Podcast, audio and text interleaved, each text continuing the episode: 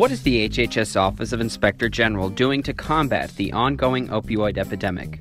It isn't just Medicare and Medicaid beneficiaries at risk, as often these drugs are schemed and stolen from our programs and then sold on the streets.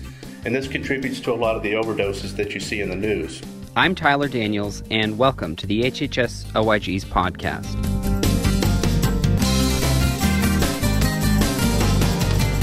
The United States is in the midst of an opioid epidemic. In 2015, more than 33,000 people died from opioid overdoses in the U.S., and nearly half of those deaths involved a prescription opioid. The Department of Health and Human Services Office of Inspector General, or HHS-OIG, is a premier healthcare law enforcement agency that's been working to combat the opioid epidemic. I'm Tyler Daniels, and today I'm speaking with Dr. Michael Cohen from OIG's Office of Investigations in Miami, and we're chatting about some of the OIG's recent work. Dr. Cohen, thanks for joining us today. So, what is the OIG's role in the opioid drug epidemic? Thank you, Tyler. Well, the OIG has a dual role. We have to protect the financial health of our program, but we also have a patient harm mission to ensure our beneficiaries are kept safe. The program actually spends an enormous amount of money on pharmaceuticals. According to a recent Office of Evaluations data brief report, the all cost spending in Medicare Part D pharmaceuticals is over $137 billion, plus almost $50 billion in Medicaid drug spending. Also of great concern is spending on commonly abused opioids. Just that amount exceeded $4 billion in 2015. And it isn't just Medicare and Medicaid beneficiaries at risk as often these drugs are schemed and stolen from our programs and then sold on the streets. And this contributes to a lot of the overdoses that you see in the news. And many of our drugs can be very dangerous in the wrong hands or taken in the wrong dose. For example, pharmaceutical fentanyl, it can be actually 100 times more potent than morphine. We have to keep tight controls on drugs like this. And our mission has some joint overlap, but also some differences from the DEA. The DEA covers all controlled substances, including street drugs like heroin and cocaine. Both OIG and the DEA have a combined oversight over medical controlled drugs like oxycodone and morphine. But OIG also has separate oversight over non controlled prescription drugs, and these are often combined with opioids in recent drug recipes of abuse. And what steps is the OIG taking to fight the epidemic? Both drug abuse and diversion has become prevalent in our programs, and OIG has actually made it a priority by making it one of our key performance indicators where we evaluate specific metrics that help enable our staff to coordinate our work in the opioid effort. OIG is also fighting the epidemic by expanding our educational programs, our opioid focused reports, our outreach with private plans, as well as the Senior Medicare Patrol. We're also reviewing data on dangerous opioid prescribing levels to our beneficiaries.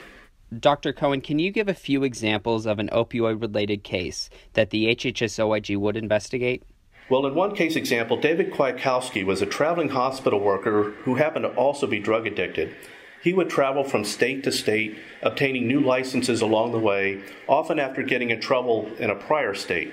While in a New Hampshire hospital, he would steal syringes of fentanyl. This fentanyl was for patients waiting for surgery. He would then inject the drugs into himself and he would replace the drug in the syringe with saline. But while he was refilling those syringes, he tainted them with hepatitis C that he was carrying. He subsequently infected 30 patients with hepatitis. Kwiatkowski was caught, investigated, and sentenced to 39 years. Our investigations may also include illegal activity involving the medical provider writing the scripts, the pharmacy filling the scripts, wholesalers, or even a drug manufacturer that's illegally promoting or allowing access to opioid medications or other controlled substances.